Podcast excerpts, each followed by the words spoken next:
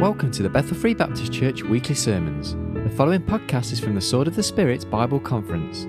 This is the second morning service of Saturday, the 26th of February 2011, entitled Taking a Time Out, and the Bible reading is taken from Ephesians chapter 5, verses 14 to 16. Here's Brother Brian Beaver. Uh, turn to Ephesians chapter 5. You can imagine what, uh, what my people at my church have to endure about 250 days out of the year. So pray for my people at my church. Uh, no, I, you know, we kind of grow on each other like mold. Uh, but uh, aren't you glad that we aren't all alike? no, I, I'm serious. No. I can guarantee you, if you had a church full of people like me, you'd, you would definitely need uh, uh, some intercession. But uh, yeah, but but God makes up the family and the body with different members, and we all have different abilities, different tasks, and I've said this before. If if you don't use the gift, and this is not my my message, but if if God has given, let me rephrase that. God has given you a gift. Each one of you have a specific gift. You may, may have more than one, but you've at least all have one. And you have to use the gift God gave you. You can't compare yourself to somebody else. You can't complain about the gift God gave you. You have to just use the gift God gave you.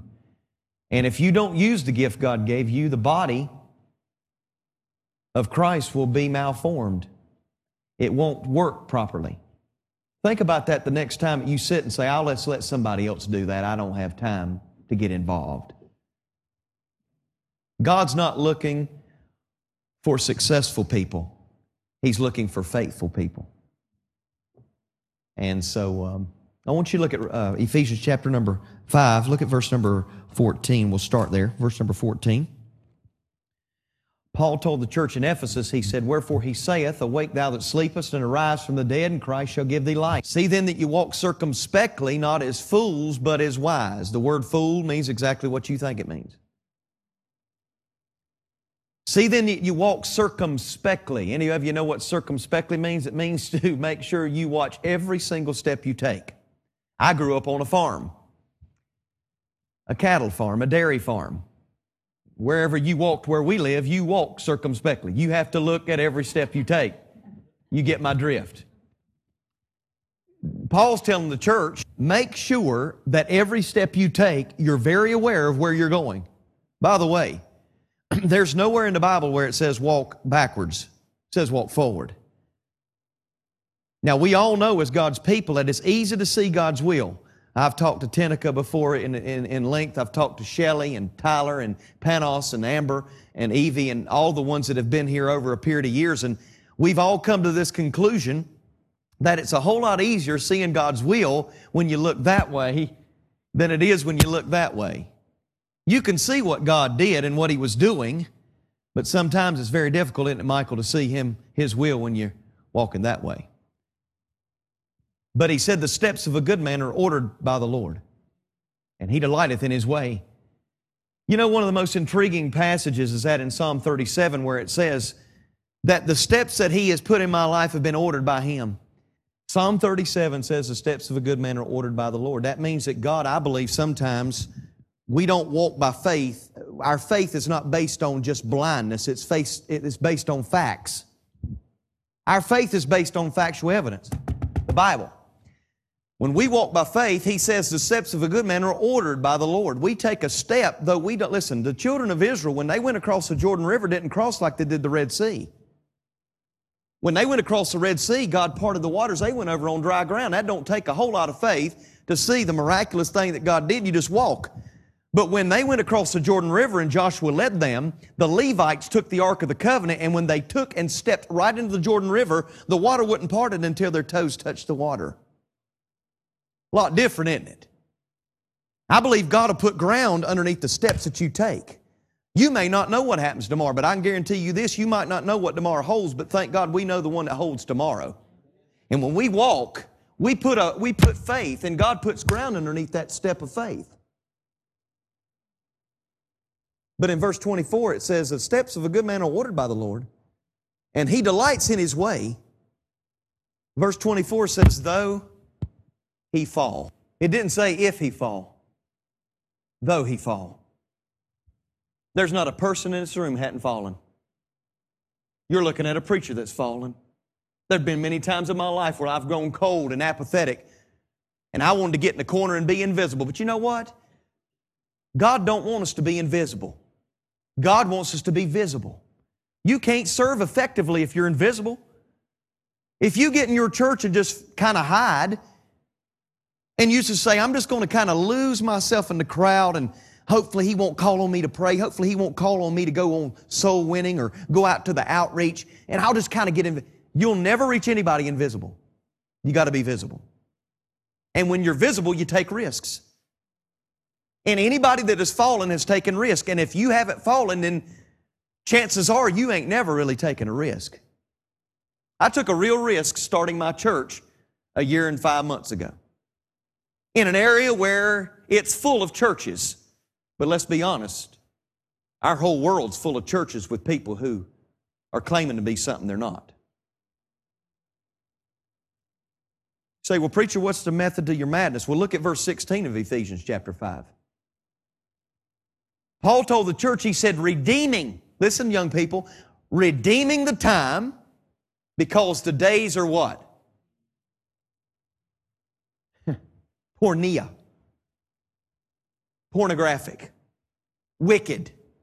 That's what we, we live in a day and age of wicked, unadulterated. Listen, young people, we are living in times that if you don't believe it, I saw something post 9 11 I thought I'd never see. I was in New York just a year and a half after the Twin Towers fell.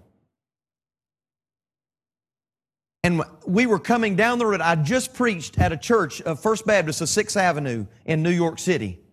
We were coming down the street, Pastor, and as we went through Times Square and back to Bay Ridge and got on the expressway to get back across the, man, uh, the, the New York Harbor, there was a sign for a place that where lady, women, excuse me, not ladies, women dance for money.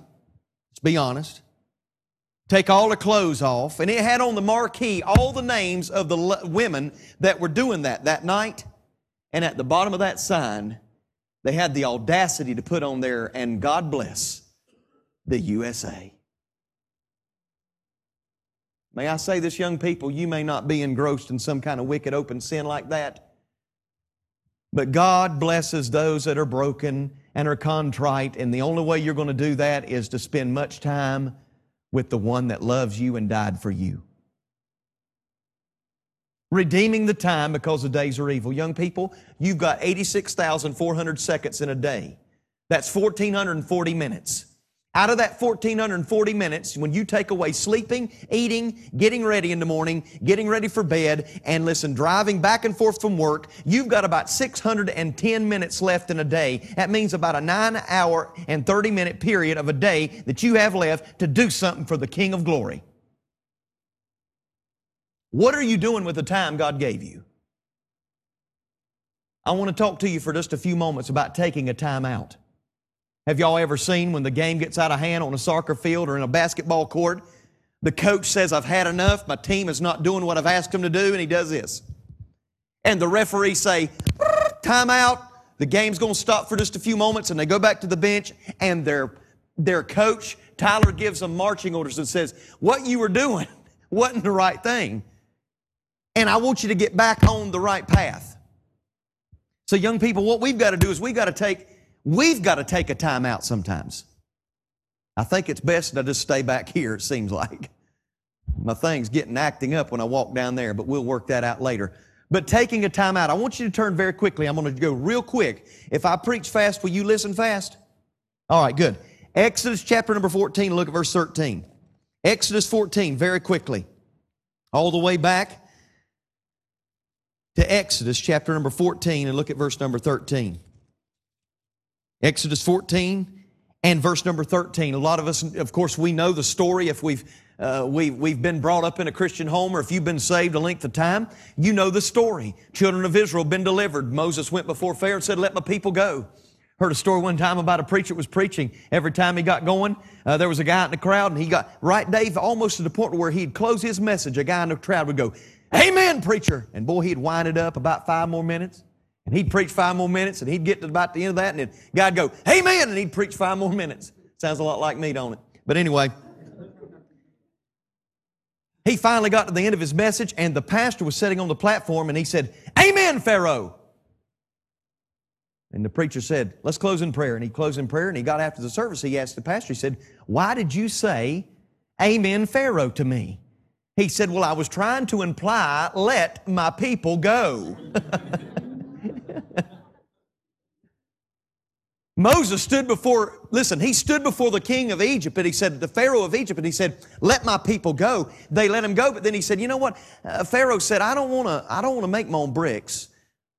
I think we need to go get them. And so as they had left, let's think about this now. Conservative numbers, three million Jews are now exiting out of their exodus out of Egypt. They're going toward uh, the Red Sea. They look behind them and there is a billowing cloud of dust.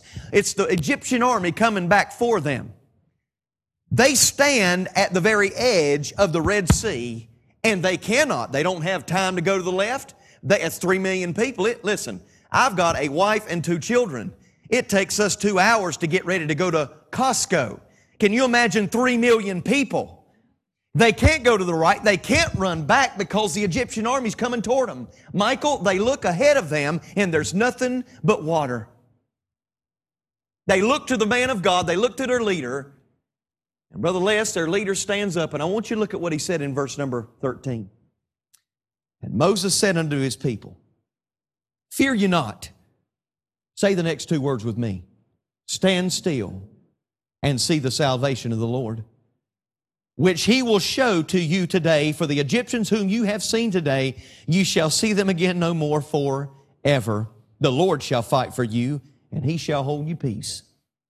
Young people, if we're going to have some time with Jesus Christ, listen to me. Second Chronicles 16, 9 says, The eyes of the Lord run to and fro throughout the whole earth to show himself strong on the behalf of them whose heart is perfect toward him, who is complete toward him. We've talked about guarding against heart disease. We've talked about loving the Lord your God with all your heart, soul, and mind. But can I say this? If you in this day and age where we live, listen, life is faster than it has ever been before, ever. It's a microwave generation. We want everything now. We want everything cheap. And we want everything on credit.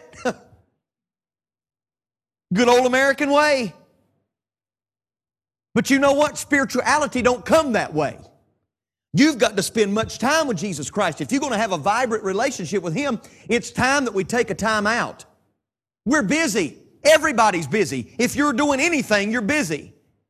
But if you're too busy to spend time with the one that died for you, may I say this? This is really, really basic theology. Then you're just too busy. We got to take a time out. Say, how do you do that? Well, number one, you do what Moses told the people. What did he say? Stand still. Stand still. There's times in all of our life where we got to stand still and see God's uh, protection. He said, Stand still and see the salvation of the Lord. Was there any other way for them to be delivered than God miraculously parting the Red Sea and then walking over on dry ground? No. God delivered them and He protected them. And may I say this? He'll do the same in your life if you'll just stand still.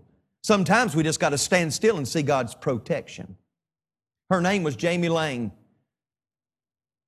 She was 16 years of age. She took $2,000 and she went to the country of Tanzania. She said, I'm going to stay here for a few months. God had been burdening her heart about missions. She said, I'm going to stay here for a few months and at least until I run out of money. And she said, then I'll come home and then I'll ask God where I need to go. But you know how it is. The longer she stayed in that country, the more she fell in love with the people. She met a young lady that came to the service one night. She was about a 16 year old young lady. She was carrying a little four year old baby on her back. She asked the young lady if that was her, her baby. The 16 year old girl said, No, it's not mine. Her mother is very, very sick.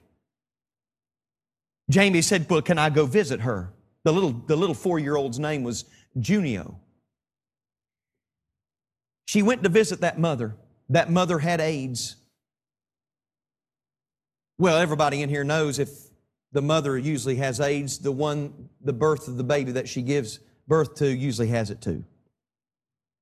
Well, she went and she she visited this mother. She began to talk to her over a three or four week period of time. Uh, that lady, Jamie Lang, took care of this little baby for the mother and to help her out. About two and a half to three months went by. She got in the advanced stage of age, the mother did. Jamie Lang went back to her and began to witness to her, and she said, Listen, she said, just two nights ago, I asked Christ to save me. She said, What? And I wouldn't hear? She said, No, you've lived the life in front of me. You've lived it in front of me. I know it's real. You've cared for my baby when nobody else would. And she said, Because of that, I've trusted your Savior and I've asked him to be mine. Do you know what, folks? That mother died. Now, here is a 17, 18 year old young lady. She got a burden to adopt this little baby. Well, in a, you know, internationally, it's very difficult in other countries to, to, to adopt. But do you know what? God in His providence, Tenica allowed this lady at 22 years of age, three years later, fighting the government, fighting all the odds and ends, she finally got to adopt Junio. At that time, he was seven years of age. Everybody began to say, well, we need to take him to the doctor and see how far along he is with the HIV virus.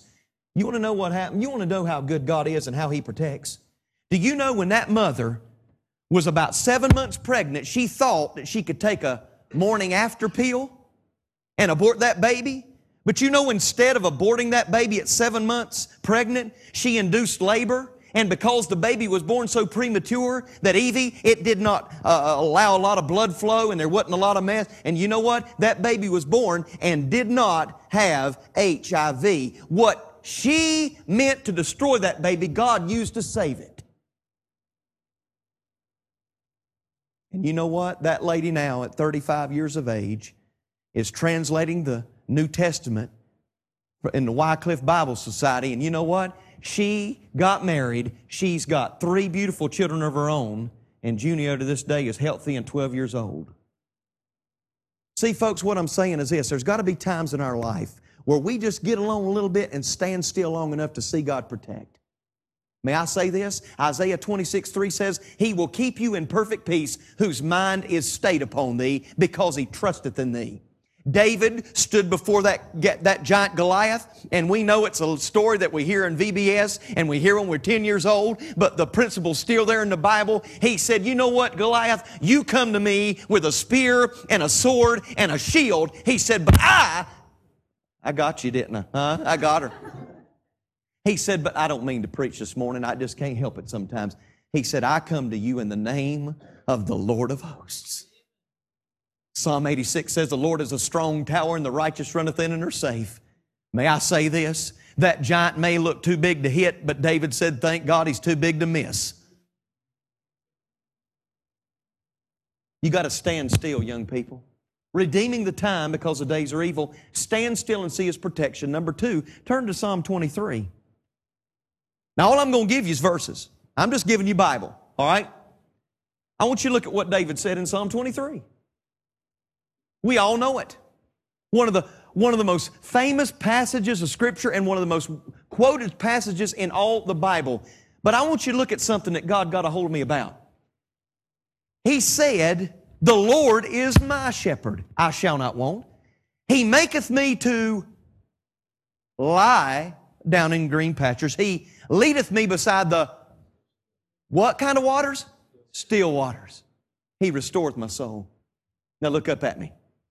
If we're going to spend time with Jesus Christ, listen, if you're going to keep a heart for God in this day and age where we have so much going on, you, you know what? There is so much going on in our world that the only way you're going to hear sometimes the voice of God is just to get alone and get in the quiet places. Hey man, take the earplugs out. Put the cell phone down. Close your iPad up. Put the laptop in the desk. And just get alone and spend some time with Jesus.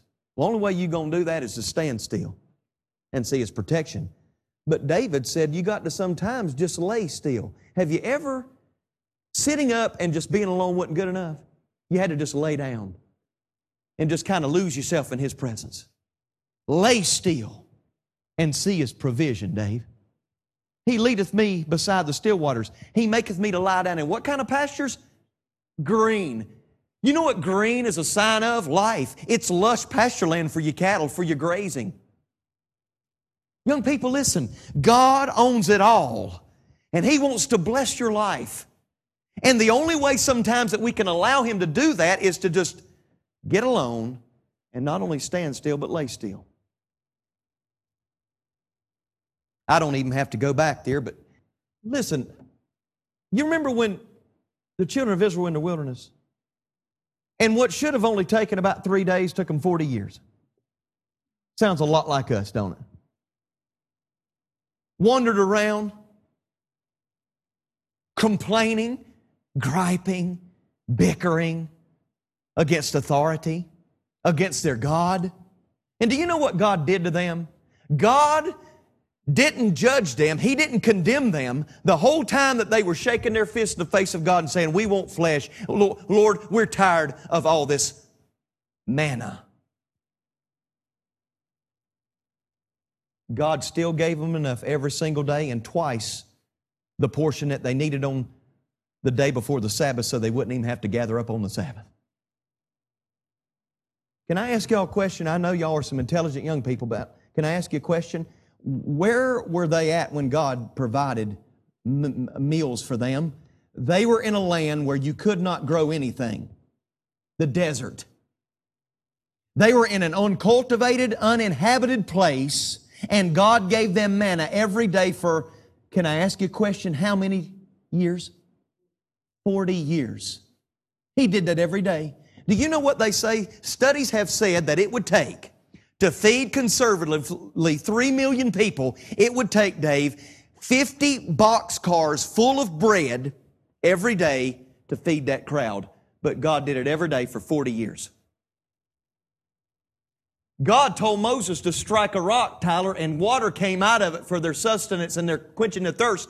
And he did that every day for 40 years. It'd take 12 million gallons a day to, to quench the thirst of a crowd that size.